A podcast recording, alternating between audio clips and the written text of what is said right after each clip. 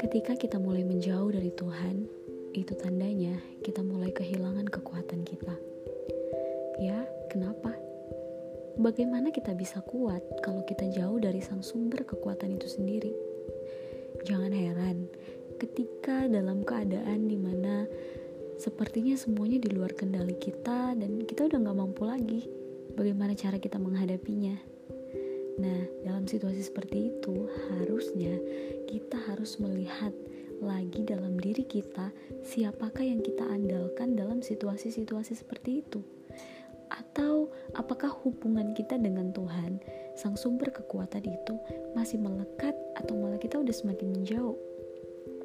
Sebelum kita melihat keadaan di sekeliling kita, lihatlah dulu diri kita sendiri. Jangan-jangan ada yang tidak beres dengan hidup kita, dan kita mulai menyalahkan keadaan, bahkan lebih-lebih kita menyalahkan Tuhan. Ayo deh, Lihat dulu bagaimana kedalaman hubungan kita dengan Tuhan, bagaimana kita mengenal Tuhan. Ya kita lihat dulu apakah hubungan kita dengan Tuhan itu masih benar-benar melekat atau enggak. Bagaimana kita bisa dalam dengan Tuhan kalau kita sendiri aja nggak mau membangun hubungan dengan Tuhan. Dalam hidup ini ada banyak kali kita mendengar firman Tuhan, kita mendengar pengkhotbah berbicara bahwa Tuhan adalah sumber kekuatan dalam hidup kita. Tapi ada satu titik kita berpikir tapi kok aku nggak ngalamin itu ya? Kenapa? Ya karena kita belum mengenal dia dengan benar dan hati kita masih cenderung mengandalkan kekuatan kita sendiri. Nah bagaimana supaya kita bisa mengalami kekuatan Tuhan itu? Jawabannya cuma simpel. Yuk mendekat kepada sang kekuatan itu sendiri.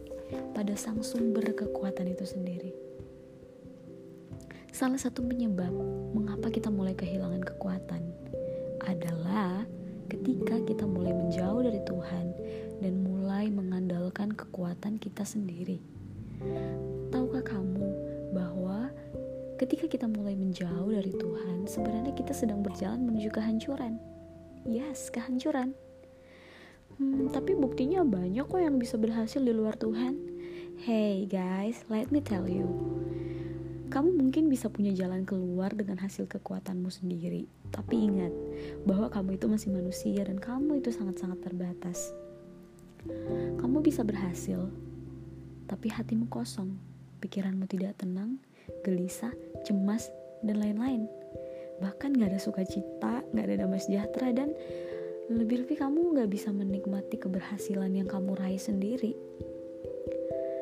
Sampai benar-benar tuh kamu merasa ada di satu titik yang uh, di mana kamu nggak bisa berbuat apa-apa di luar Tuhan.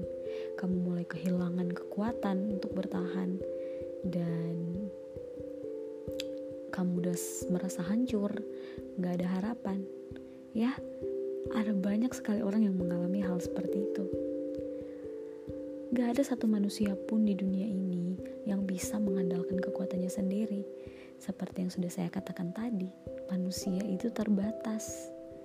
Dan hanya dan hanya sama Tuhan kita bisa bergantung dan berserah penuh. So, bagaimana dengan kehidupan kita? Bagaimana dengan kamu? Masihkah kamu menghadapi kesulitan dengan kekuatanmu sendiri? Hei, ayolah. Selama kita masih menggunakan kekuatan kita sendiri, kita pasti akan merasakan yang namanya kelelahan-kelelahan yang gak bisa kita tanggulangi dengan kekuatan kita.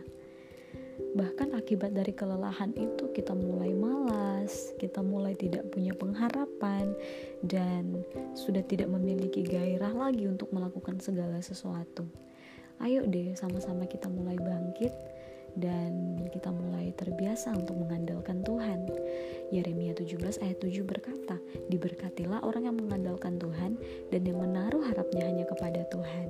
Ayo sama-sama kita menjadi orang-orang yang mengandalkan Tuhan dalam segi apa pun, dalam apa pun yang kita kerjakan, dalam rencana apa pun, dalam keputusan apa pun yang akan kita buat. Ayo kita andalkan Tuhan terlebih dahulu. Kita berdoa dan minta tuntunan Tuhan, minta tuntunan Roh Kudus agar kita memiliki keputusan-keputusan yang benar dalam hidup ini. Semangat semuanya, Tuhan Yesus memberkati.